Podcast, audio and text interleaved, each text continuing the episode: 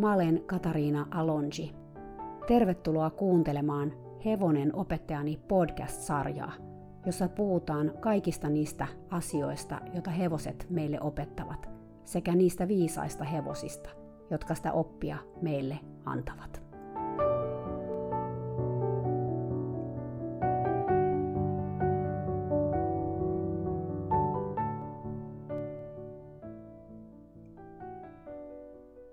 Taas ihanat. Tänään kolmas jakso Leon tarinassa. Mä voin nyt heti paljastaa, että tässä tarinassa on monen monta jaksoa. Se uutinen ehkä ilahduttaa sua, jos sä oot jo päässyt sisälle näihin tapahtumiin ja haluat tietää niistä lisää. Toisaalta se ehkä ärsyttää, jos tämä ei ole sun suosikkitarinas. Tämä kausi on tosiaan erilainen Leon tarinan vuoksi, sillä se on todella pitkä – Pysy sitkeästi vielä pari jaksoa mukana, jos sä et ole vielä koukussa. Ehkä sä vielä koukutut. Mutta nyt tarinaan. Lokakuun ensimmäinen 2013. Eilen ratsastuksen jälkeen me päätettiin mun ystävän rauhaa rakastavan kanssa lähteä hevosten kanssa lenkille taluttaen. Rauhaa rakastava ja mä ollaan tuttuja jo pitkältä ajalta, sillä me valmennettiin aikoinaan yhdessä vikellystä erässä paikallisessa seurassa – hän ei ole kauheasti ollut viime vuosien aikana hevosten kanssa tekemisissä, mutta aina välillä tulee mun kanssa tallille sunnuntai-aamuisin. Niin siis eilenkin. Mulla oli Devina riimussa ja rauhaa rakastuva talutti Leoa, koska hehkuva aurinko ei voinut lähteä mukaan. Hän ei pysty kävelemään kovin pitkiä lenkkejä enää. Yksinäinen susi harjaili Merloota ulkona puomissa ja mä kysyin häneltä, haluaisiko hän lähteä meidän mukaan. Hän on niin ujo, ettei hän ikinä kehtaisi itse pyytää päästä mukaan, mutta ilahtui tosi paljon kutsusta. Devinasta oli erittäin jännää, että me lähdettiin pihasta retkelle. Aluksi se kuitenkin halusi olla kärjessä ja johtaa joukkoa, mikä oli aika yllättävää. Mutta toisaalta helpotti mun asemaa, koska Devinalla on todella suuri käynti, ja kun se on toisten hevosten takana, sillä ei ole koskaan tarpeeksi tilaa. Heti kun me saavuttiin metsän laitaan, Devina pysähtyi ja oli Leon vuoro mennä kärkeen. Metsässä Devina oli vielä aika rauhallinen, mutta kun me sukellettiin puiden välistä aukeelle, sitä alkoi pelottamaan. Vasemmalla olevissa pensaissa rapis joku eläin ja Leoki havahtui. Mä tunsin, kuinka mun oma pulssi nousi ihan yhtäkkiä, vaikka mä en kokenut olevani mitenkään jännittynyt. Mä tajusin aika pian sen johtuvan Devinan energiasta. Sen hermostuneisuus oli niin tarttuvaa. Mä sanoinkin tästä rauhaa rakastavalle, joka käveli mun edellä Leon kanssa. Huh, mä joudun ihan keskittymään, että mun syke pysyy alhaalla. Devinan energia saa mun sykkeet nousemaan ihan suotta.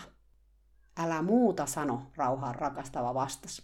Tootte siellä takana, mutta mäkin tunnen Devinan hermostuksen tänne saakka, ja tuntuu, että Leokin tuntee sen.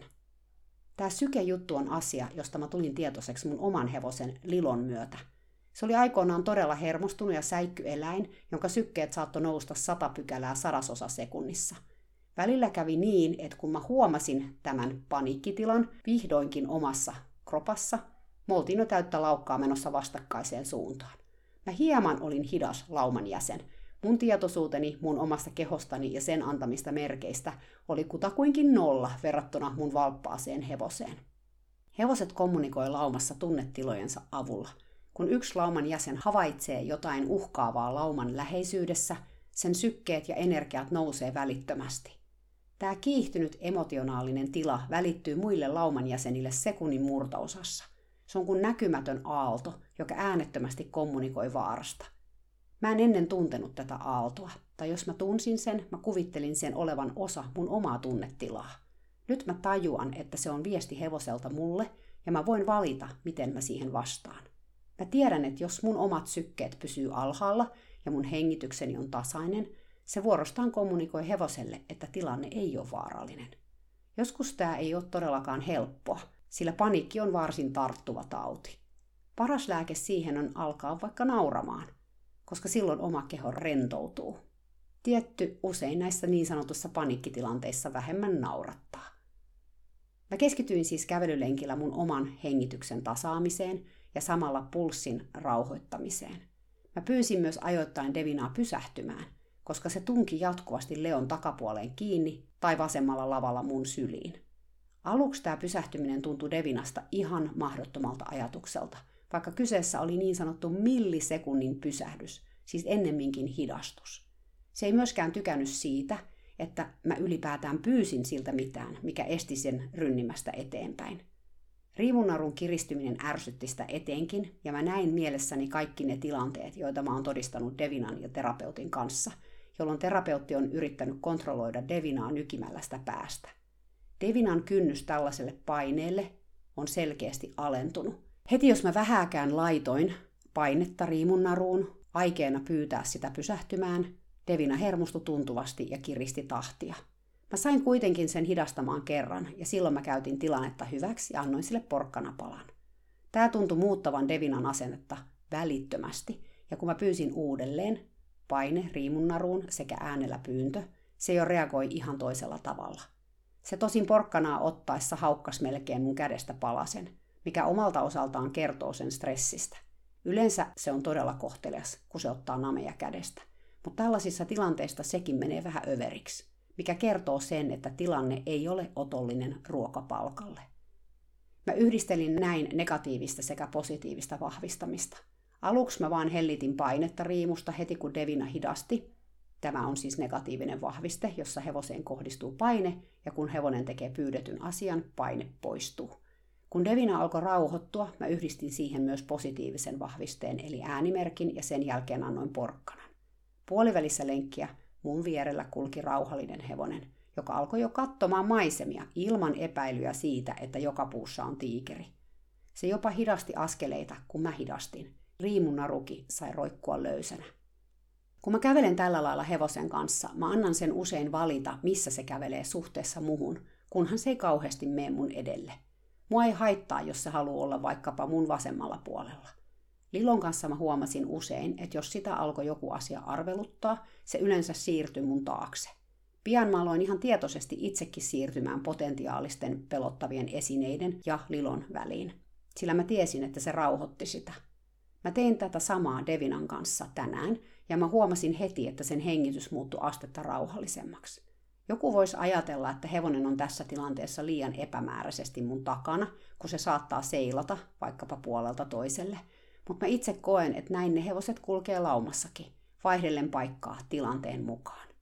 Ja jos Devina kokee olonsa turvallisemmaksi vasemmalla puolella, kun me ohitetaan vanhoja pinossa olevia traktorirenkaita, miksei voisi sinne siirtyä. Sama pohdiskeli rauhaa rakastava mun edessä. Hän itse asiassa kysyikin multa, olisiko ihan ok antaa Leon valita, missä se haluaa kävellä. Mä en ole varma, onko se sallittua tällä tallilla. Mä oon huomannut, että kaikki täällä taluttaa tiukasti leuanalta kiinni pitäen. Mä vakuutin rauhaa rakastavaa siitä, etten mä välittänyt, ja varsinkin maastossa, jossa kukaan ei ollut näkemässä, sillä ei todellakaan ollut niin väliä. Mä huomaan, että Leoki on rauhallisempi, kun mä annan sen rauhassa valita, missä se kävelee, rauhaa rakastava huomautti. Mä olin kaikin puolin tyytyväinen meidän puolen tunnin maastolenkkiin. Oli ihanaa kävellä hevosten kanssa maasta käsin, Mä tykkään siitä ihan valtavasti. Ja oli etenkin kiva nähdä Devinan rentoutuvan. Se harvoin pääsee maastoon, tai ei juuri koskaan, ainakaan taluttaen, koska terapeutti ei pysty huonolla jalallaan kävelemään hevosensa tahtiin. Kerran hän kuitenkin meni maastoon ratsastaen, mikä oli hieno juttu. Toivottavasti hän rohkaistuu jatkossa menemään maastoon lisää, kunhan vaan kaveri löytyy mukaan. Aika lyhykäisiähän nämä lenkit on, mutta parempia kuin ei mitään.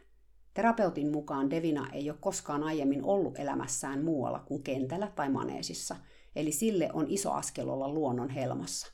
Jälleen asia, joka tekee mut niin surulliseksi. Niin moni hevonen on suorastaan vieraantunut luonnosta. Ne pelkää joka lintua ja lehteä, joka lepattaa. Mikä tuntuu niin nurinkuriselta, onhan ne itsekin luontokappaleita, niin kuin me ihmisetkin. Ja kuinka moni meistä on vieraantunut luonnosta? Ihan liian moni. Lokakuun 3. 2013. Terapeutti on suuren valmentajan oppilaista ainoa, joka uskaltaa joskus ääneen kyseenalaistaa valmentajansa ratsastustunnin aikana. Hän ei tee sitä usein, mutta yksikin kerta on näissä piireissä liikaa, ja siksi suuren valmentajan ja terapeutin välit on välillä aika kireät. Terapeutti on vaativa oppilas, hän haluaa tietää, miksi valmentaja sanoo, mitä sanoo, mikä mun mielestä kuulostaa ihan loogiselta – mutta suuri valmentaja ei tykkää oppilaista, jotka kysyy kysymyksiä. Tilannetta ei ole auttanut yhtään se, että mä olen pitänyt terapeutille muutaman istuntatunnin. Ensimmäinen tapahtui oikeastaan suuren valmentajan aloitteesta, vaikka hän ei ehkä siinä tilanteessa sitä toivonutkaan. Tämä oli keväällä, jolloin mä en vielä hoidellut Leoa, mutta mä olin sattumalta tallilla hehkuvaa aurinkoa tapaamassa. Suuri valmentaja näki mut ja tuli pahaa aavistamatta juttelemaan. Mä sanon pahaa aavistamatta, koska keskustelu kääntyi lainausmerkeissä yllättäen hevosiin, koska suuren valmentajan kanssa ei voi oikein muusta keskustellakaan. Ja silloin suuri valmentaja uskalsi kysyä multa asiaa, joka häntä oli todennäköisesti askarruttanut jo pidempään. Ratsastatko sä vielä nykyään? Jaa, hyvä kysymys. Mä vastasin siihen jokseenkin rehellisesti, että enpä juurikaan ole ratsastanut viimeiseen kahteen vuoteen, sillä mun oma hevonen Suomessa ei pidä ratsastuksesta, paitsi ehkä maastossa, jos on sellainen päivä. Suuren valmentajan silmät alkoi lasittua, joten mä jätin mainitsematta, että mä oon muutenkin tässä käynyt läpi jonkinlaista sisäistä eettistä tutkiskelua koko ratsastuksen oikeutuksesta. Eli mä en ole edes varma siitä, että onko mulla oikeutta nousta hevosen selkään. Ehkä ihan hyvä, että mä kaikkea kertonut. Jää jotain ensi kertaa. Samanaikaisesti terapeutti verrytteli kentällä hevostaan Devinaa. Hänellä oli suuren valmentajan kanssa tunti alkamassa. Suuri valmentaja katto terapeutin ratsastusta ja alkoi mulle haukkua terapeutin istuntaa, kuinka hän on vino ja kädetkin ihan vinkkelissä ja alajalka vatkaa ja mitä kaikkea. Mä heitin siihen muutaman kommentin väliin, kuten Tämä jalan vatkaaminen johtuu siitä, että hänen keskivartalon lihakset ei oikein pääse toimimaan oikein. Suuren valmentajan tillitys sen kuin jatku, kunnes siihen tuli pieni tauko. Silloin mä avasin suuni ja mä sanoin, mä voisin pitää terapeutille istuntatunnin jumppapallolla. Jumppapallolla keskivartalon lihaksien löytäminen olisi helpompaa kuin tuolla hevosen selässä. Ainakin siitä voisi olla hyötyä. Suuri valmentaja katsoi mua hämmästyneenä ja sanoi hitaasti. Niin, ehkä siitä olisi hyötyä. Hän ei tiennyt, että me oltiin jo terapeutin kanssa keskusteltu asiasta edellisellä viikolla ja sovittu jo ajankohta, milloin me pidettäisiin tämä istuntatunti jumppapallolla. Terapeutti vaan pelkäs kovin suuren valmentajan reaktiota, mutta ties, että vaikka suuri valmentaja olisi mun opetusta vastaan, hän ei ikinä saisi sitä mulle sanottua suoraan kasvotusten. Kohta mä jo kuulinkin suuren valmentajan sanovan terapeutille, kun hän marssi kentän keskelle, että terapeutin kannattaisi ottaa istuntatunti julppapallolla mun kanssa, koska hänen ongelmansa ovat keskivartalossa. Mahtava idea, mä kuulin terapeutin sanovan. Elämä on aina helpompaa kaikille asianosasille, jos suuri valmentaja voi kokea olevansa kaikkien hyvien ideoiden äiti. No, istuntotunti jumppapallolla ei sitten kuitenkaan riittänyt, ja seuraavaksi me pidettiin tunti hevosella. Terapeutilla on istunnassaan haasteita, jotka johtuu suoraan hänen poliostaan – Oikea jalka ei meinaa pysyä oikealla paikalla lihasten eikä tahdonvoiman avulla. Hän on kuitenkin näiden muutaman tuntimme aikana tsempannut aivan mielettömästi ja edistynyt valtavasti istuntansa kanssa. Suuri valmentaja ei tosin tästä tykkää, ja hän onkin syyttänyt terapeuttia Devinan pilaamisesta. Kuulemma terapeutti istuu nyt niin jännittyneenä, että hän pilaa hevosensa askellajit täysin. Näitä syytöksiä hän tosin sanoo vain, kun mä en ole paikalla – Onneksi terapeutti on nähnyt itsensä videolta ja omin silmin todistanut hevosen kulkevan nyt rennommin ja lennokkaammin. Mutta luonnollisesti terapeutin ja suuren valmentajan välit on yhä vaan muuttuneet huonommiksi, ja terapeutti on alkanut miettimään, miksi hän ylipäätään pysyy suuren valmentajan valmennuksessa. Toisaalta nyt kun hänellä on nilkkaleikkaus edessä, ei ole ehkä paras aika vaihtaa tallia ja valmentajaa. Täytyy kyllä sanoa, että on uskomatonta seurata, kuinka aikuiset naiset hiippailee varpaillaan suuren valmentajan läsnä ollessa, peläten hänen raivoaan tai vaihtoehtoisesti kerjäten hänen kiitostaan. He kestävät nöyryytystä ja omien hevostensa väkivaltaista kohtelua. Ja kaiken lisäksi he vielä maksaa tästä lystistä. Tätä on todella vaikea käsittää. Mä en usko, että mä itse olisin pysynyt tällaisessa diktatuurissa minuuttiakaan. Toisaalta mä tiedän, että tähän tilanteeseen ei ole päädytty ihan yhdessä yössä. Tunsinhan mä itsekin suuren valmentajan kymmenen vuotta sitten, kun hän ei ollut ollenkaan tällainen ihminen kuin tänään. Itse asiassa suuri valmentaja on yksi niistä henkilöistä, joka alun alkaen opetti mut kuuntelemaan hevosta, olemaan kärsivällinen ja selkeä, kun mä ratsastin, miettimään oppimisteoriaa. Mitä sitten tapahtui? No, se tarina on toiselle kertaa, mutta mun pointti on se, että nämä oppilaat on kulkenut suuren valmentajan mukana jo vuosikausia, ja siksi irti päästäminen tuntuu mielettömän pelottavalta. Joten he mieluummin kestää sit vaikka karmeaa kohtelua, kuin lähtee muualle etsimään parempaa valmennusta, jota sitäkään ei ole kauheasti tällä alueella tarjolla kouluratsastajille. Ihmiset on sellaisia turvallisuushakuisia tyyppejä. Toisaalta suuri valmentaja pitää niin tiukkaa jöötä, että siinä ei kenenkään oikeastaan tarvitse tehdä mitään suuria päätöksiä yksin, jos ollenkaan. Jos hevonen sairastuu, suuri valmentaja kertoo, mitä tulee tehdä. Hän kertoo myös, jos ruokavaliota tulee muuttaa tai satulaa vaihtaa. Suurella valmentajalla on vastaus ihan kaikkeen. Hänen oppilaittensa ei tarvitse siis loppupeleissä ottaa vastuuta mistään. Lisäksi heillä on toisensa, ja vaikka he ovatkin hyvin erilaisia ihmisiä, heitä kaikkia yhdistää yksi asia, suuri valmentaja, jota he voivat yhdessä haukkua ja ihailla. Niin, ja tietysti se, että tämä lysti maksaa pitkän pennin. Kuulostaa ehkä aika patologiselta, mutta tämä on nyt näiden naisten arkea. Tavallaan tämä on samanlainen tilanne kuin nainen, joka elelee liitossa, jossa on väkivaltaa. Lähteminen siitäkään ei ole helppoa, sillä avara maailma on pelottava ja yksin jääminen hirvittää. Mä en tarkoita, että tämä nyt olisi ehkä yhtä vaikea tilanne kuin perheväkivalta, mutta että siellä taustalla on samanlaista psykologiaa. Ei sitä ulkopuolinen voi aina ymmärtää, vaikka kuinka yrittää. Sitä paitsi on suurella valmentajalla hyviäkin päiviä. Juuri eilen terapeutti kommentoi hänen käyttäytymistään tällä viikolla. Ilmeisesti viikonlopun ostosreski hollantilaisen miehen siitos- ja myyntitallille oli tehnyt suurelle valmentajalle hyvää, sillä sen jälkeen hän on jopa antanut oppilailleen positiivista palautetta. Terapeutti oli saanut kuulla, että hänen istuntansa on kuin onkin parantunut. Hän oli näistä harvinaisista kehuista niin onnellinen, että niiden voimalla mennään varmaan taas monta viikkoa eteenpäin. Lokakuun 4. 2013. Mä olin tänä aamuna taas Leon luona käymässä tallilla. Mä oon huomannut, että mitä useammin mä käyn kyseisellä tallilla, sitä huonompi olo mulla on sekä siellä ollessa että tallikäynnin jälkeen. Tänään oli eritoten vaikea aamu monestakin syystä, ja itse asiassa lopulta mä jouduin lähtemään tallilta aikaisemmin pois, koska mua alkoi ahdistaa niin paljon. Mä oon kyllä miettinyt tätä tallilla käyntiä paljon ja sen vaikutusta mun omaan psyykkeeseen. Mä ajattelin alussa, että mä suoriutuisin siellä ihan hyvin, mutta nyt mä en ole enää niin varma – Varsinkin, koska mä oon alkanut kiintymään Devinaankin aika paljon. Ja tuntuu tosi pahalta katsoa sen elämää läheltä. Mä pakenen usein Leon luo, koska Leo on niin vakaa tyyppi ja tajuaa kyllä täysin, missä mä meen emotionaalisesti. Mutta siitä huolimatta tämä tuntuu joskus kohtuuttoman raskalta. Mä olin Leon kanssa sen ulkoterassilla, kun draama alkoi. Mä kuulin, kuinka terapeutti komensi Devinaa kovaan ääneen muutaman karsinan päässä. Sekunneissa komentaminen muuttui huudoksi. Mä jätin siltä seisomalta Leon karsinaan ja juoksin Devinan luo. Se oli taas molemmilta puolilta kiinni karsinassa ja selkeästi pelkäs isoa vesisäiliöautoa, mikä oli ulkona sen terassin takana. Terapeutti seisoi ovella ja läpsi sitä harjalla takapuoleen tiuskiin kiukkusesti. Devina, siirry nyt heti! Nyt heti!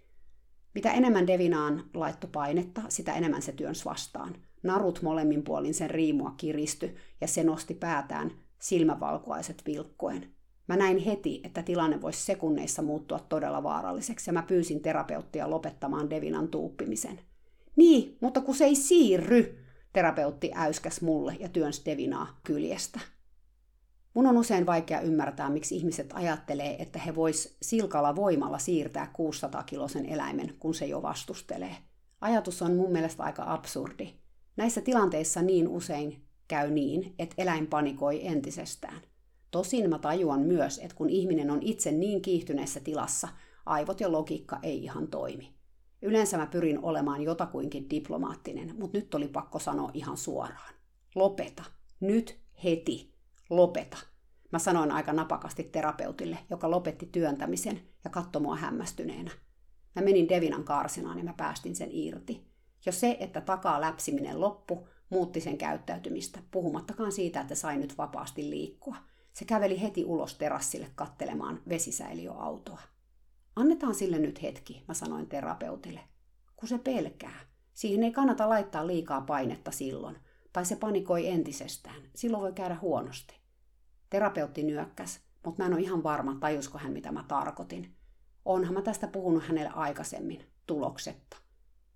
Eilen Devina nousi pystyy suuren valmentajan kanssa. Se ei ole koskaan tehnyt niin aikaisemmin, terapeutti kertoi. Katsoin häntä hämmästyneenä. Minkälaisessa tilanteessa tämä tapahtui, mä kysyin. Suuri valmentaja yritti ratsastaa sillä alas estekentälle, kun se laittoi liinat lukkoon. Suuri valmentaja alkoi potkimaan ja lyömään Devinaa raipalla ja silloin se nousi pystyyn. Välillä mulla käy mielessä, että olisipa hienoa vaikka ravistella näitä kaikkia ihmisiä täällä tallilla, suurta valmentajaa mukaan lukien, ja sitä kautta laittaa kaikkien heidän aivot parempaan järjestykseen. Mä en nyt väitä, että mä itse tiedän kaiken, mutta sen mä kyllä tiedän, että kun hevonen pistää liinat lukkoon, ihmisen kannattaa miettiä aika tarkkaan seuraavaa siirtoaan. Niin moni hevonen tässä vaiheessa tuppaa hyppäämään pystyyn, jos paine käy liialliseksi. Mun oma hevonen Lilo oli oikein pystyyn nousemisen mestari, kun mä sen tapasin. Se oli harva se päivä takajaloilla, kunnes mä tajusin, että pakottamalla ei onnistu muu kuin ehkä omasta hengestään eroon pääseminen. Väkivalta ei ole koskaan se oikea ratkaisu, mutta tällaisessa tilanteessa se on todella vaarallinen ratkaisu. Luuletko, että se alkaa nyt hyppimään pystyyn mullakin? Terapeutti oli aidosti huolissaan. Me keskusteltiin hetki siitä, miten toimia, kun hevonen vastustelee.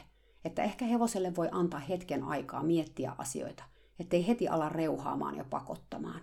Ja voidaan miettiä myös vaihtoehtoja sille, että tuupitaan ja lyödään tai potkitaan. Kuten nyt tässä karsina-asiassa. Siinä kun me juteltiin, niin me huomattiin, että Devina pissaili kovasti terassillaan. Sillä on nyt uusi naapuri, koska Fiibin kanssa tuntui olevan koko ajan tammojen juttuja, ja kuten varmaan muistatte, tästä johtuen Devina ontu viime viikolla. Joten nyt Fiibin ja Devinan välissä on ruuna Juri. Tästäkös molemmat tammat on innoissaan, Devina etenkin. Mitä? Onko sillä kiima? Terapeutti sanoi järkyttyneenä. Tämä selittää nyt kaiken. Devina on syönyt viimeiset neljä kuukautta hormoneja, joita suuri valmentaja oli suositellut terapeutille keväällä huonosti menneiden koulukisojen jälkeen. Devina oli siis siellä kisoissa kytänyt viereisellä pellolla kyykkiviä meksikolaisia marjanpoimijoita. Samoihin aikoihin Devina oli alkanut myös ratsastaessa pysähtelemään ja peruuttamaan uppiniskaisesti muutaman askeleen. Suuri valmentaja sai terapeutin vakuuttumaan siitä, että kaiken tämän takana oli Devinan hormonitoiminta. Ja ken tietää, ehkäpä he olivat oikeassa. Toisaalta muitakin syitä mä keksisin tälle käyttäytymiselle, kuten nyt vaikka kipu jossain, mutta sitä ei edes mietitty. Kun Devina sitten seuraavassa kiimassa kiukutteli naapurikarsinassa asuvalle poniruunalle, päätös hormonien antamisesta tehtiin suhteellisen nopeasti. Hormonien ansiosta Devinasta tuli selkeästi passiivisempi hevonen, jonka reaktiot ympäristössä oleviin ärsykkeisiin oli olemattomat tai ainakin kymmenen kertaa hitaammat kuin ennen. Mä olin itse työskennellyt Devinan kanssa tässä vaiheessa vain muutaman kerran. Mä olin treenannut sen kanssa muun muassa lastausta ja kengitystä positiivisen vahvisteen avulla. Mä itse huomasin selvästi hormonien vaikutuksen Devinassa. Hevonen, joka aiemmin oli utelias ja kiinnostunut uusista asioista, innostui huomattavasti hitaammin ja oli muutenkin aika flegmaattinen. Terapeutti oli erittäin iloinen tästä muutoksesta. Tarkoittihan se sitä, ettei hänen tarvinnut enää kohdata omia pelkojaan. Mutta Ehkäpä jossain syvällä sisimmissään terapeutti kuitenkin mietti näiden hormonien oikeutusta, sillä viikko sitten hän päätti lopettaa hormonien antamisen talven ajaksi. Syyksi hän ilmoitti oman leikkauksensa, miksi antaa hormoneja hevoselle, kun hän ei tule sillä edes ratsastamaan tai käsittelemään sitä kolmeen kuukauteen. Talvella hormonit ei muutenkaan hyrränneet. Sitä paitsi hormonit on kalliita, ja suuri valmentaja oli jo ilmoittanut aikoja sitten, että hänen puolestaan ei tarvitse hormoneja antaa, hän osaa käsitellä Devinaa ilmankin niitä. Mutta tässä sitä nyt oltiin, ja ihmisten mielestä ikävä ja hankala kiima oli palannut.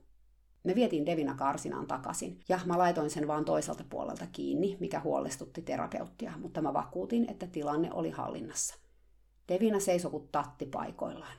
Mä katselin, kuinka terapeutti harjas Devinan ja otti kaviot – hän selkeästi vältteli hevosen lähelle menemistä, pitäen siihen ainakin metrin välimatkaa, niin kuin pelokas hevosen käsittelijä usein tekee. Mä näin hänen pelkonsa, se oli käsin kosketeltavaa, enkä mä yhtään ihmettele, että Devina oli aikaisemmin panikoinut. Mä yritin puhua terapeutin kanssa kiimasta ja miten se tuntui olevan iso asia terapeutille, mutta hän hermostui tästä keskustelusta tuntuvasti, joten mä annoin asian olla. Mielenkiintoista tässä on se, että terapeutti usein kritisoi, etsii rohkeutta siitä, että hän pelkää, mutta ei myönnä pelkoaan. Mä väittäisin kuitenkin, että terapeutti ja useat muutkin tallilla käyvät suuren valmentajan oppilaat tekevät itsekin juuri näin. Eli pelkäävät, mutta eivät myönnä pelkoaan. Joku viisas joskus sanoi, että usein meitä ärsyttää toisessa ihmisessä Juuri ne piirteet, joita me ei haluta nähdä itsessämme. Siinä taitaa olla jotain perää, ainakin kun näitä ihmisiä täällä seurailee. Kun suuri valmentaja käveli Devinan karsinan ohi, terapeutti hyökkäsi hänen luokseen. Devinalla on kiima ja se käyttäytyy karsinassa kuin hullu hevonen, terapeutti julisti. Tästä ei tule mitään. Suuri valmentaja tuli karsinaan katsomaan. No aika rauhalliselta se nyt kyllä näyttää, hän sanoi. Vau, kerrankin me oltiin samaa mieltä jostain asiasta. Mä aloin jo miettimään, että jos joku käyttäytyy lainausmerkeissä hullusti, se ei ollut ainakaan hevonen, vaan ehkä sen omistaja. Terapeutti oli selkeästi suorastaan paniikissa. Mutta äsken se oli ihan hullu. Mä en voi mitenkään laittaa sitä edes kuntoon ilman apua. Se vaan hyörii ja pyörii. Ja nyt sillä on kiimakin. Kaikki johtuu kiimasta. Se vaan pissailee Zurin edessä ja ei keskity mihinkään. Mistään ei tule mitään, jos se on tämmöinen, kun se on kiimassa. Suuri valmentaja ei tehnyt elettäkään rauhoittaakseen terapeuttia päinvastoin. Ainahan sulla on näitä ongelmia täällä karsinassa, hän sanoi. Osa totuutta tuokin, koska tämä ei todellakaan ole ensimmäinen kerta, kun mä autan terapeuttia ja Devinaa. No eikä ole, terapeutti tiuskas. Eilen kaikki oli vielä hyvin. Tämä kaikki johtuu siitä, että lopetin Devinan hormonit. Mitä? Nyt suuri valmentaja oli hereillä. Sä lopetit hormonit jo nyt? Soppa oli valmis. Seuraavaksi käytiin mitä uskomattomin keskustelu, jos sitä voi keskusteluksi sanoa, Devinan hormoneista ja siitä kannattiko niitä antaa ja kuinka kauan niitä oli annettu ja miksi niitä alettiin antamaan alun perin ja kuinka lainausmerkeissä hullu Devina oli ollut ennen kuin niitä alettiin antamaan ja kuinka ne olivat vaikuttaneet ja niin edelleen. Terapeutti oli kuin pieni lapsi, joka halusi tukea vanhemmaltaan tässä vaikeassa tilanteessa, ja suuri valmentaja oli kuin vanhempi, joka ei suostunut antamaan sitä tukea lapselleen, vaan syytteli terapeuttia hänen kykenemättömyydestä hallita hevostaan. Mä olin suurimmaksi osaksi hiljaa. Muutaman kerran mä sanoin kommentin väliin, mutta muuten mä vaan nojailin Devinan kaulaan ja hengitin sen ihanaa hevosen tuoksua.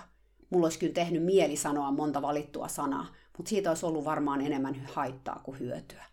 Joskus mä mietin, että mitäpä jos mä puhusin suuni kerrankin puhtaaksi, mutta toistaiseksi mä oon kuitenkin hillinnyt itseni. Etenkin terapeutin kanssa on turha edes yrittää puhua näistä asioista, ainakaan tallilla, sillä hän menee heti puolustuskannalle.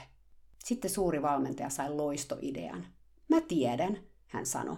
Laitetaan Devina kiiman ajaksi sellaiseen karsinaan, jossa se ei pääse kosketuksiin toisten hevosten kanssa ollenkaan. Käytävän päässä on yksi tyhjä karsina. Terapeutti näytti epäilevältä, mutta kun suuri valmentaja poistui paikalta, hän kääntyi mun puoleeni. Voi olla, että toi karsinaan sulkeminen on ainoa vaihtoehto, hän sanoi. Oikeesti. Tässä vaiheessa tämä hormonihoitokin alkoi kuulostaa mun korvaan inhimillisemmältä ratkaisulta.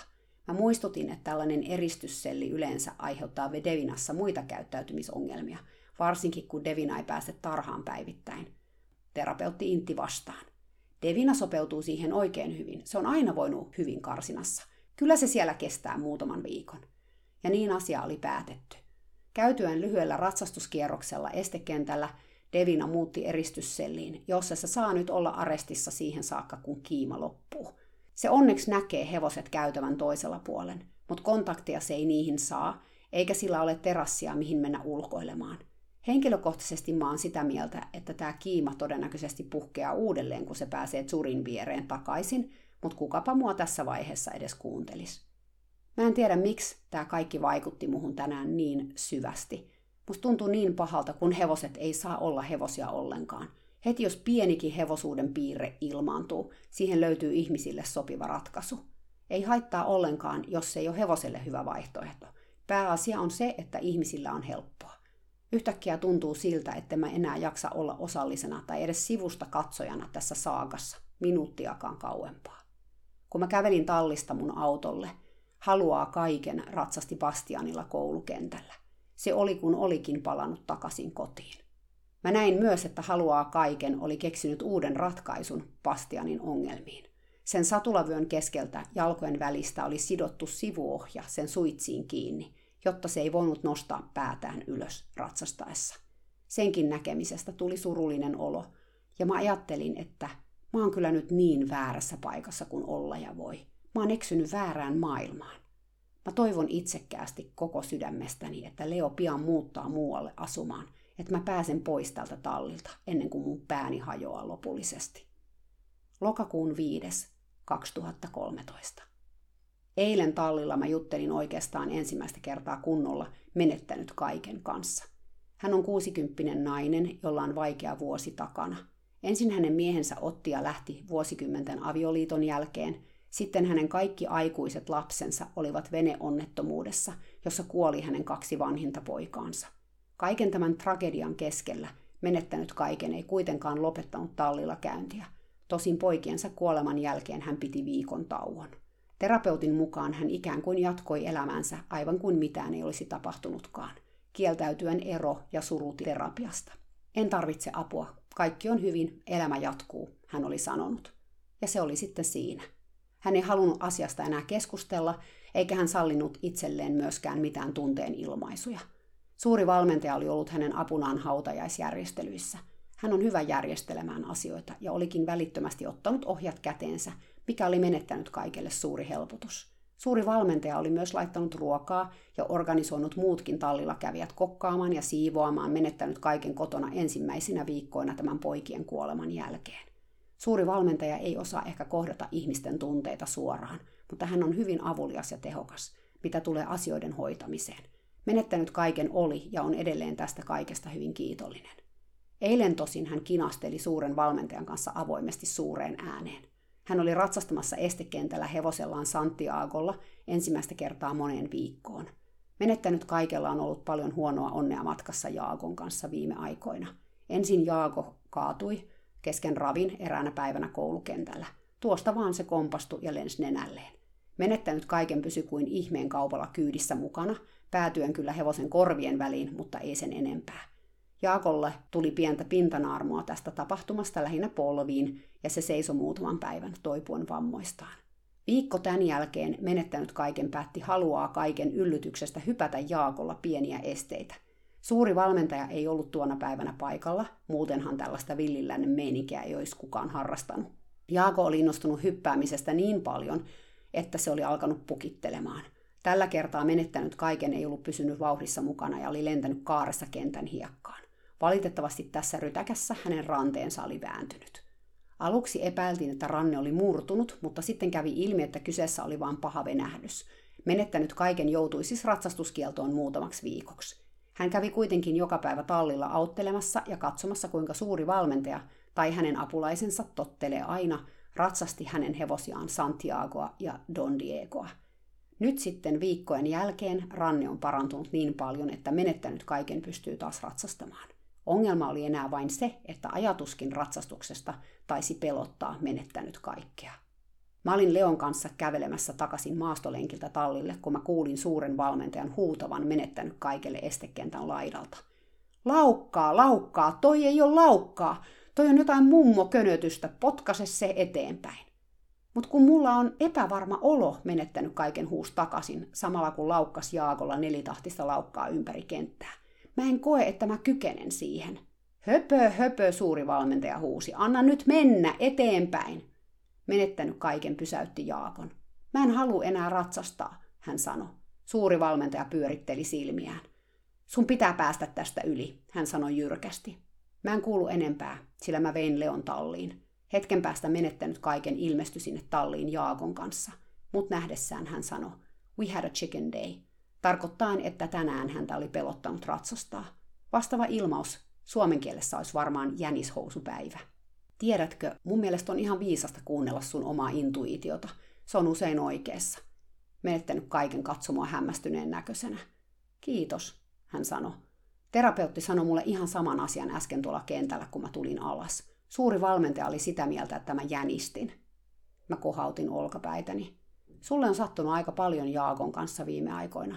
Olisi ihme, jos se ei olisi jotenkin vaikuttanut suun myös psyykkisesti. Totta, mä tiedän, että mä pääsen tästä yli, menettänyt kaiken vastas. Hän otti Jaakolta satulan pois ja laittoi sen karsinan edessä olevaan telineeseen. Mä en vaan kyennyt siihen tänään.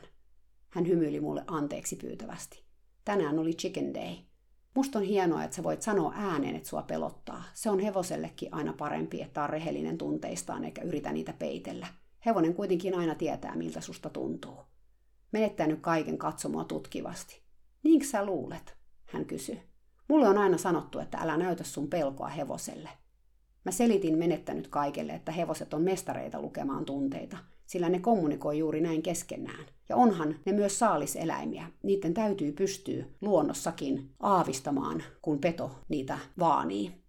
Hevoselle on aina parempi, että vaikka ihminen pelkäisi, hän olisi rehellinen itselleen ja myöntäisi pelkonsa sen sijaan, että yrittäisi peittää sitä jollain toisella tunteella. Tällainen näytteleminen on hevosten mielestä erittäin epäilyttävää ja pelottavaakin. Se taidat olla oikeassa, menettänyt kaiken sano. Hevoset ei esitä koskaan. Ne on juuri sitä, mitä ne on. Santiagokin on varsinainen sikailija, mutta ainakin se on sitä avoimesti.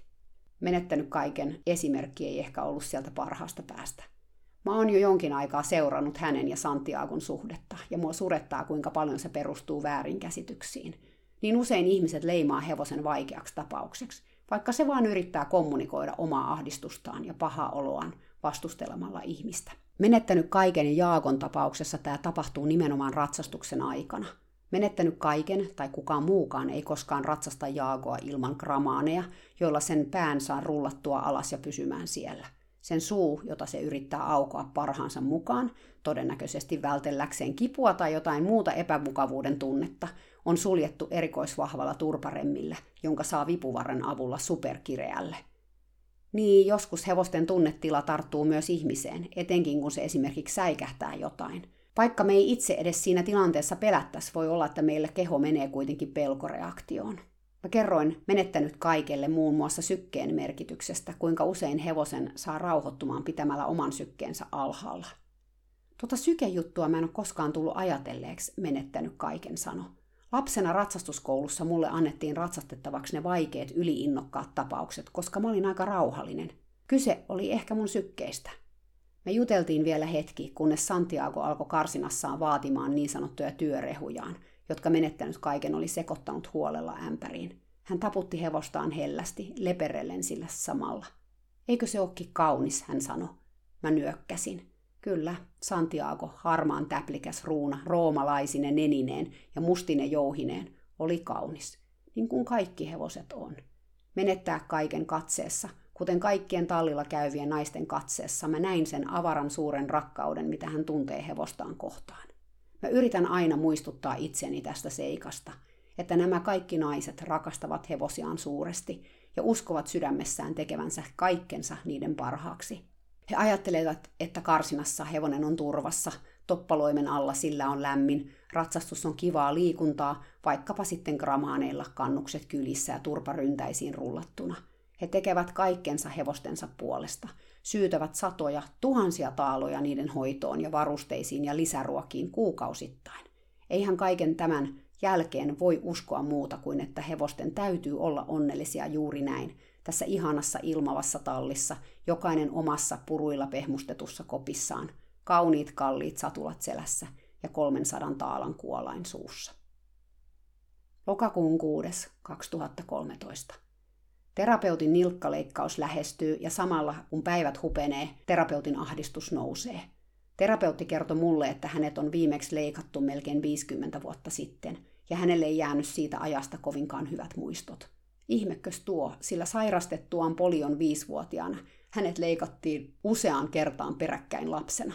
Aikuisena hänelle ei ole tehty mitään suurempia lääketieteellisiä toimenpiteitä, joten tämä on iso juttu.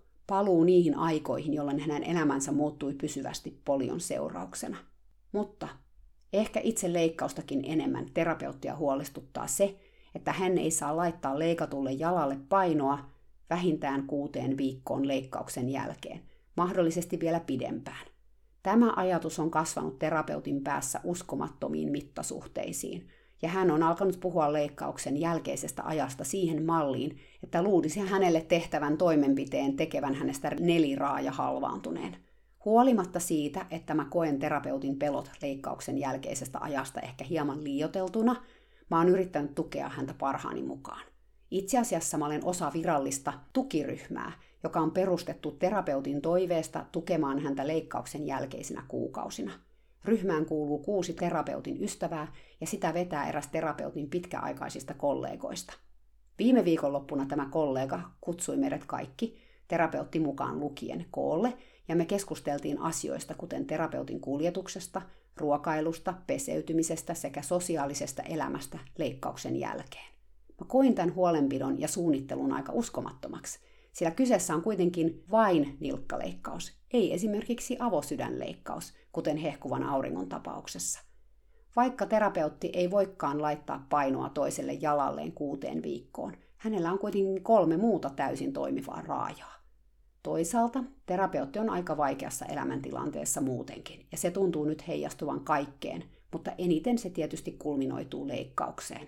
Hänen aviomiehensä nimittäin otti ja lähti viime keväänä 44 avioliittovuoden jälkeen, suostumatta sen enempää asiaa selittämään kuin että, lainausmerkeissä, hän etsii itseään.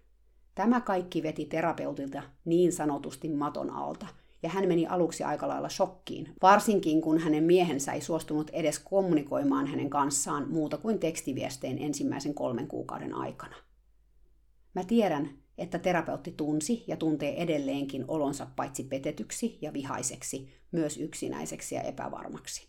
Mä en osaa kuvitella, millaista on elää toisen ihmisen kanssa yli neljä vuosikymmentä ja sitten yhtäkkiä ollakin omillaan. Vaikka terapeutti toisaalta antaa itsestään todella itsenäisen kuvan, hän on myös hyvin riippuvainen toisten ihmisten tuesta, kuten nyt ollaan tässä leikkausasiassa huomattu. Tämä miehen lähtö on asia, jota terapeutti edelleenkin työstää. Se on myös yksi syy, miksi hän ei koe voivansa vaihtaa valmentajaa ja tallia. Varsinkaan tilanteessa, jossa hänelle tehdään tämä leikkaus. Suuren valmentajan kanssa on sovittu, että hän ratsastaa Devinaa ainakin kolme kuukautta leikkauksen jälkeen. Toisaalta tämä ajatus on terapeutille helpottava, mutta toisaalta myös ahdistava, sillä hän tietää, miten suuri valmentaja kohtelee hevosia, jos sille päälle sattuu. Terapeutti tietää myös, että suuri valmentaja ei koe detaljeja, kuten Devinan rutiinipiehtarointia ratsastuksen jälkeen, kovin tärkeänä, ja siksi hän onkin pyytänyt multa apua. Jos sä voisit joskus olla paikalla, kun suuri valmentaja ratsastaa, ja ratsastuksen jälkeen ottaa kamat pois ja antaa Devinan piehtaroida pyöräaitauksessa, se olisi ihanaa. Mä en tiedä, miten Devina suoriutuisi kolme kuukautta ilman piehtarointia. Mä lupasin yrittää auttaa, kun mä oon paikalla, mutta mä en mitenkään innolla odota sitä hetkeä, että mä pääsen todistamaan suuren valmentajan ratsastusta Devinalla. Mä oon sen kerran nähnyt ja se kerta riitti mulle. Toisaalta mä haluan, että Devina pääsee piehtaroimaan, ainakin joskus. Terapeutti on, leikkauksesta huolimatta, myös alkanut pohtimaan valmentajan vaihtoa. Viime torstaina hän sanoi mulle, että ehkäpä leikkauksen jälkeinen aika, jolloin hän ei pääse tallille joka päivä, antaa hänelle riittävästi etäisyyttä ajatella tulevaisuutta ja mahdollisia muutoksia. Suuren valmentajan lisäksi tällä alueella ei ole montaakaan kouluvalmentajaa, mutta vaihtoehtoja on kuitenkin edessä muutama. Vain 10 minuutin päässä terapeutin kotoa on suuri kouluratsastuskeskus, jonka omisti monen monta vuotta kuuluisa kouluratsastaja. Hän ratsasti aikoinaan jopa olympialaisissa ja valmensi sekä ihmisiä että hevosia vuosikymmeniä kouluratsastuksen kaikilla tasoilla – Jopa suuri valmentaja kävi ajoittain ottamassa kuuluisalta kouluratsastajalta tunteja ja osallistui usein kouluratsastuskeskuksessa järjestettyihin kursseihin. Kuuluisa kouluratsastaja sairastui kuitenkin syöpään vanhemmalla iällään ja kuoli sairauteensa lopulta viime keväänä. Nyt hänen työtään jatkaa hänen tyttärensä kehon tuntia, jolla ei ole äitinsä merittejä kilpakentillä, mutta vankka pohja istuntalähtöiseen opettamiseen – Terapeutti on usein puhunut kehon tuntijasta, joka on ammatiltaan fysioterapeutti, ja samalla mietiskellyt, minkälaista olisi olla hänen valmennettavanaan. Asia on edennyt jopa niin pitkälle, että jokin aika sitten terapeutti pyysi mua mukaansa katsomaan kehon tuntijan opetusta. Suuri kouluratsastuskeskus on sopivasti mun matkalla tallille, joten me tavattiin siellä erittäin aikaisin eräänä aamuna. Ensin me katsottiin, kun kehon tuntija ratsasti erästä oppilaansa hevosta, ja sitten me seurattiin hetki valmennusta. Mä olin positiivisesti yllättynyt sekä kehon tuntijan että hänen oppilaansa istunnoista. Molemmat istuivat todella hyvin ja hiljaa, häiritsemättä hevosta. Muutenkin ratsastus oli erittäin eleetöntä ja biomekaanisesti oikeaa. Tästä syystä myös hevonen liikkuu kutakuinkin oikein, eikä ratsastustapahtuma näyttänyt painiottelulta ollenkaan. Kehontuntijan tyyli valmentaa oli hyvin positiivinen ja avoin, ei ollenkaan samanlainen kuin suuren valmentajan. Terapeutti katseli tätä kaikkea suu lievästi sanottuna auki, kuten arvata saattaa. Onpa erilaista, hän huokas. Kehon tuntija keskustelee oppilaansa kanssa, sen sijaan, että latelis vaan litanian kritiikkiä. Niinpä. Mä oon itekin sitä mieltä, että tämä valmennustapahtuma oli aivan erilainen kuin mitä mä oon tottunut näkemään suuren valmentajan hänen oppilaittensa välillä. Hevostakin otettiin huomioon ja sille annettiin jopa taukoja työskentelyssä. Kun me lähdettiin omalle tallille, terapeutti oli autossa aika hiljaa. Lopulta hän sanoi, mä en voi vielä tehdä päätöstä, koska leikkaus on tulossa pian, mutta ehkä sen jälkeen. Ainakin tekisi mieli kokeilla vaikka yhtä valmennuskertaa kehotuntijan kanssa. Mä nyökkäilin kannustavasti, vaikka olisi tehnyt mieli kiljua ja huutaa suoraa huutoa, että hyvä ihminen sentään, mitä sä vielä edes mietit, muutetaanko Devina tänne suureen kouluratsastuskeskukseen jo huomenna. Mä olen katsokaa tällainen hätähousu, joka tekee päätökset sadasosa sekunnissa ja luottaen vaistoon. Toiset, kuten terapeutti, miettii muutosta kuukausia ennen kuin ottaa sen ensimmäisen askeleen. Molemmissa toimintatavoissa on puolensa, mutta hätähousun on joskus vaikea katsoa tätä toista toimintatapaa vierestä ajattelematta, että se on auttamattoman hidasta. Mutta mä ymmärrän kyllä myös ne voimat, jotka tässä vaikuttaa, tai ainakin yritän ymmärtää. Muita ihmisiä ei voi muuttaa, vaikka kuinka haluaisi. Voi vaan muuttaa itsensä. Joten mä keskityn siis itseeni. Terapeutti keskittyköön myös itseensä. Ja ken tietää, ehkäpä muutos hänessä tulee pikkuhiljaa hiipien, puskien kautta ja takavasemmalta, kunnes se sitten eränä päivänä on siinä meidän kaikkien nähtävänä. Sitä odotellessa mä tuen häntä parhaani mukaan, vaikkapa antamalla Devinan piehtaroida ratsastuksen jälkeen, kun terapeutti ei sitä itse voi tehdä. Lokakuun 7. 2013. Tänään aamulla mä menin tallille taas kahdeksaksi, sillä viikonlopun helleaalto lupas lämpötilan nousevan 30 ennen puolta päivää. Terapeutti oli jo paikalla tuttuun tapaansa. Mä löysin hänet Devinan karsinasta, siis siitä eristyssellistä, jossa Devina on asunut sitten torstain. Devina näytti todella masentuneelta. Se seisoi pääkarsinan nurkassa. Terapeutti seisoi sen vieressä riimu kädessä. Devina vaikuttaa masentuneelta, terapeutti sanoi heti, kun se näki mut. Mut sen kiima jatkuu yhä. Devina käänsi päätään ja katsoi mua. Sen silmien ympärillä oli kuivunutta rähmää, joka sai sen näyttämään todella surkelta. Sen silmätkin on vuotanut, mä sanoin terapeutille. Joo, ilmeisesti puruista nouseva pöly käy sen silmiin, hän vastasi ja laittoi riimun Devinalle viedäkseen sen ulos. Tamma oli kuin varjo entisestään. Katseesta oli hävennyt kaikki eloisuus. Vaikka mä olinkin ennakoinut jonkinlaisen muutoksen hevosessa, mä olin silti yllättynyt siitä, miten nopeasti tämä muutos oli tapahtunut. Ja mä olin jotenkin ajatellut, että Devinasta tulisi ennemminkin hyperaktiivinen masentuneen sijaan. Mä olin näköjään ollut väärässä. Ainoa ero tämän eristyssellin ja Devinan oikean karsinan välillä on ulkoterassin ja sitä kautta lajitoverin seuran puuttuminen. Vaikka terassi on pieni, vaan sisäkarsinan kokonen – se ilmiselvästi lisää Devinan elämänlaatua. Ensinnäkin tallin ilmastointi on parempi, kun karsinasta johtaa ovi suoraan ulos. Sen lisäksi Devina liikkuu enemmän, sillä se pystyy kuljeskelemaan sisältä ulos mielensä mukaan. Matka ei tietenkään ole kuin muutaman metrin, mutta parempi kuin ei mitään. Ja ulkona auringossa oleminen on D-vitamiinin kannalta tärkeää. Lisäksi sieltä voi seurailla pihan tapahtumia. Mutta tärkein etu on kuitenkin sosiaalinen aspekti, sillä vaan terassilla Devina voi koskettaa toista hevosta. Ilman kontaktia toiseen hevoseen se selkeästi vaipuu jonkin asteiseen masennukseen. Ei tämä ole oikein Devinaa kohtaan, terapeutti sanoi. Sen täytyy päästä takaisin omaan boksiin, mutta ei Tsurin viereen. Mä kuulin haluaa kaikelta, että Tsuri on joskus yrittänyt kiivetä aidan yli tamman puolelle. Mä en halua, että sellaista tapahtuu Devinan kanssa. Milloin tällaista tapahtumaa kysyin? Pari vuotta sitten, kun haluaa kaiken ei ollut vielä tässä talliporukassa.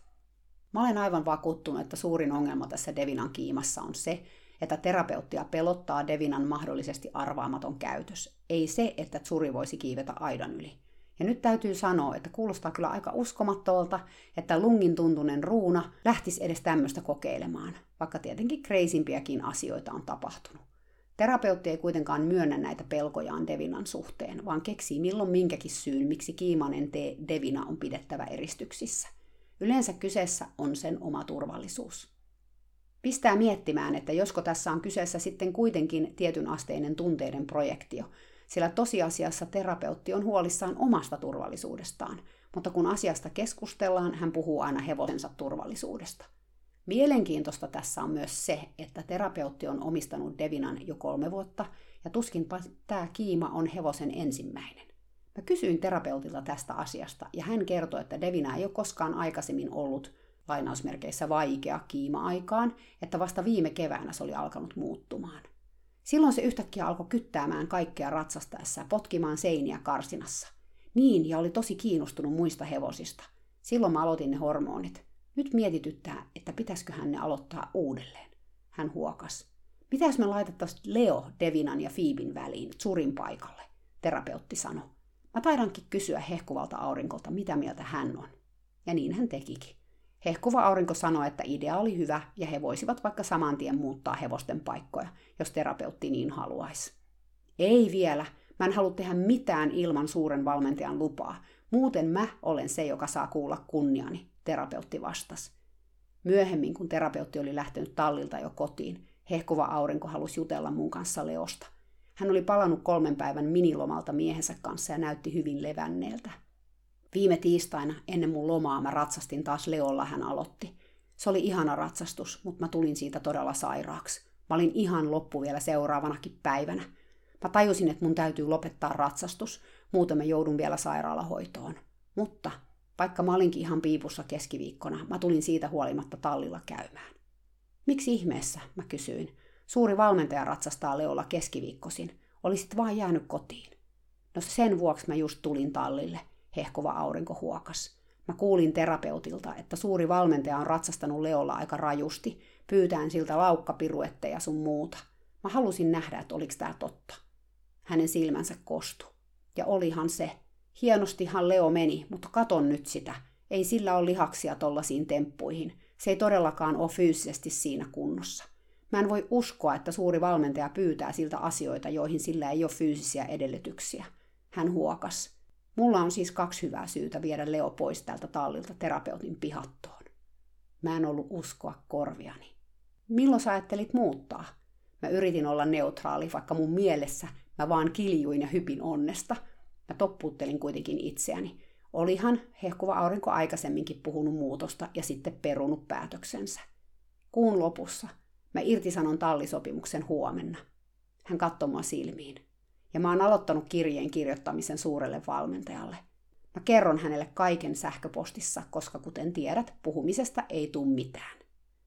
Vau, vaikutti ihan oikeasti siltä, että hän oli tosissaan.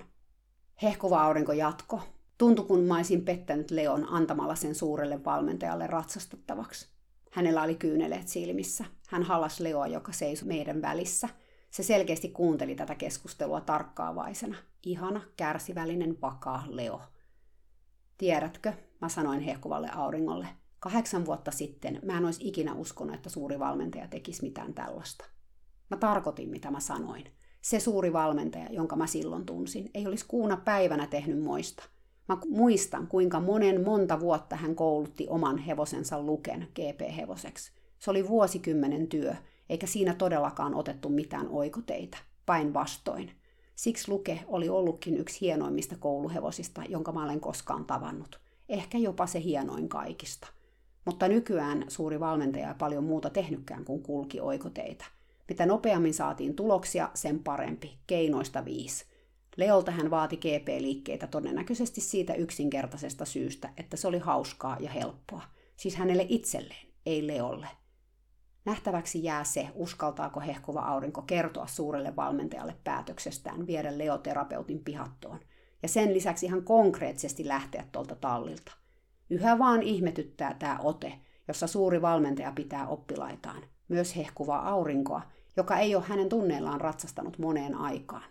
Hehkuva aurinko ei edes voi pyytää häntä lopettamaan Leolla ratsastamisen, vaan kokee ainoaksi ratkaisuksi viedä hevosensa kokonaan pois suuren valmentajan ulottuvilta. Tosin onhan tähän pihattoon muuttoon muitakin syitä, kuten se, ettei hehkuva aurinko enää koe pystyvänsä itse ratsastamaan, tai edes välttämättä käymään tallilla joka päivä. Mä toivon, että suurella valmentajalla on sen verran järkeä päässään, ettei hän yritä estää hehkuvaa aurinkoa tai puhua tätä ympäri lupaamalla kuuta taivaalta. Pystyisikö hehkuva aurinko siinä tapauksessa pysymään vahvana ja seisomaan päätöksensä takana? Toivottavasti me ei jouduta sitä näkemään. Että sellainen tarina tänään. Kyllä nyt näkee, millaista terapiaa tämä blogin kirjoittaminen oli mulle itselleni. Sen verran mä muistuu mieleen ne vaikeudet, jotka mulla tuohon aikaan oli toimia tallilla, jossa hevosten olot ja käsittely ei ollut linjassa mun omien arvojen kanssa. Ehkä säkin oot ollut sellaisessa tilanteessa. Tai saat just nyt sellaisessa tilanteessa. Se kyllä haastaa. Hevosmaailma on jo pitkään ollut jonkinlaisessa murroksessa ja on olemassa niin sanotusti erilaisia leirejä ja koulukuntia, mikä on tavallaan valitettavaa, mutta toisaalta kertoo siitä, että kehitystä tapahtuu. Joskus viime vuosisadalla kaikki teki asiat aika lailla samalla lailla. Ei silloin mietitty hevosen hyvinvointia ja oman toiminnan eettistä kestävyyttä. Joten, vaikka on ikävää, että on vastakkainasettelua, se kertoo mun mielestä siis kuitenkin siitä, että hevosala uudistuu. Mutta on joka tapauksessa joskus todella vaikeaa olla siinä muutoksen ristiaallokossa. Ja jos sä oot jotenkin siihen joutunut, mä toivon sulle voimia siihen myrskyyn. Mä toivon, että sulla on joku, jonka kanssa purkaa sun omia ajatuksiasi ja tuntojas. Ja oikeasti, jos alkaa ihan kauheasti ahdistaa, on myös ihan ok ottaa aikalisä, eli lopettaa tai pitää taukoa. Tärkeintä on pitää huolta itsestään ja omasta mielenterveydestään. Lisäksi mun mielestä on aina hyvä miettiä omaa rooliaan näissä kaikissa tallikuvioissa. Tämä blogi on siitä kyllä hyvä esimerkki. Ja kun mä pidemmälle tässä tarinassa menen, te tuutte todella sen näkemään. Talliyhteisössä on hyvin erilaisia ihmisiä ja mun mielestä on aina hyvä omasta puolestaan tarkastella, millaista energiaa sitä itse tuo siihen yhteisöön. Haluanko mä tuoda sinne negatiivista energiaa ja jos mä haluan, mikä siihen motivoi? Mitä mä saan siitä, että mä oon negatiivinen?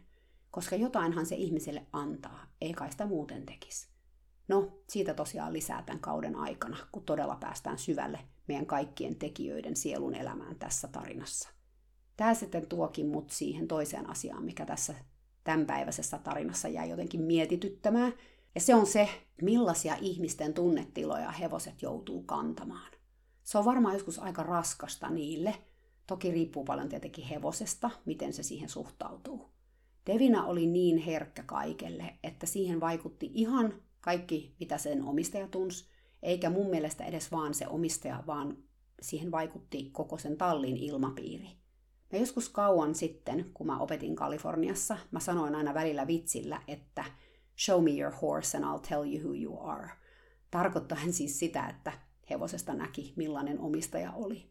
No, se oli vähän karrikoiden sanottu, mutta silloin mä ratsutin paljon hevosia ja mä koin jotenkin, että niiden omistajien tunneelämät näkyy niissä hevosissa todella selvästi.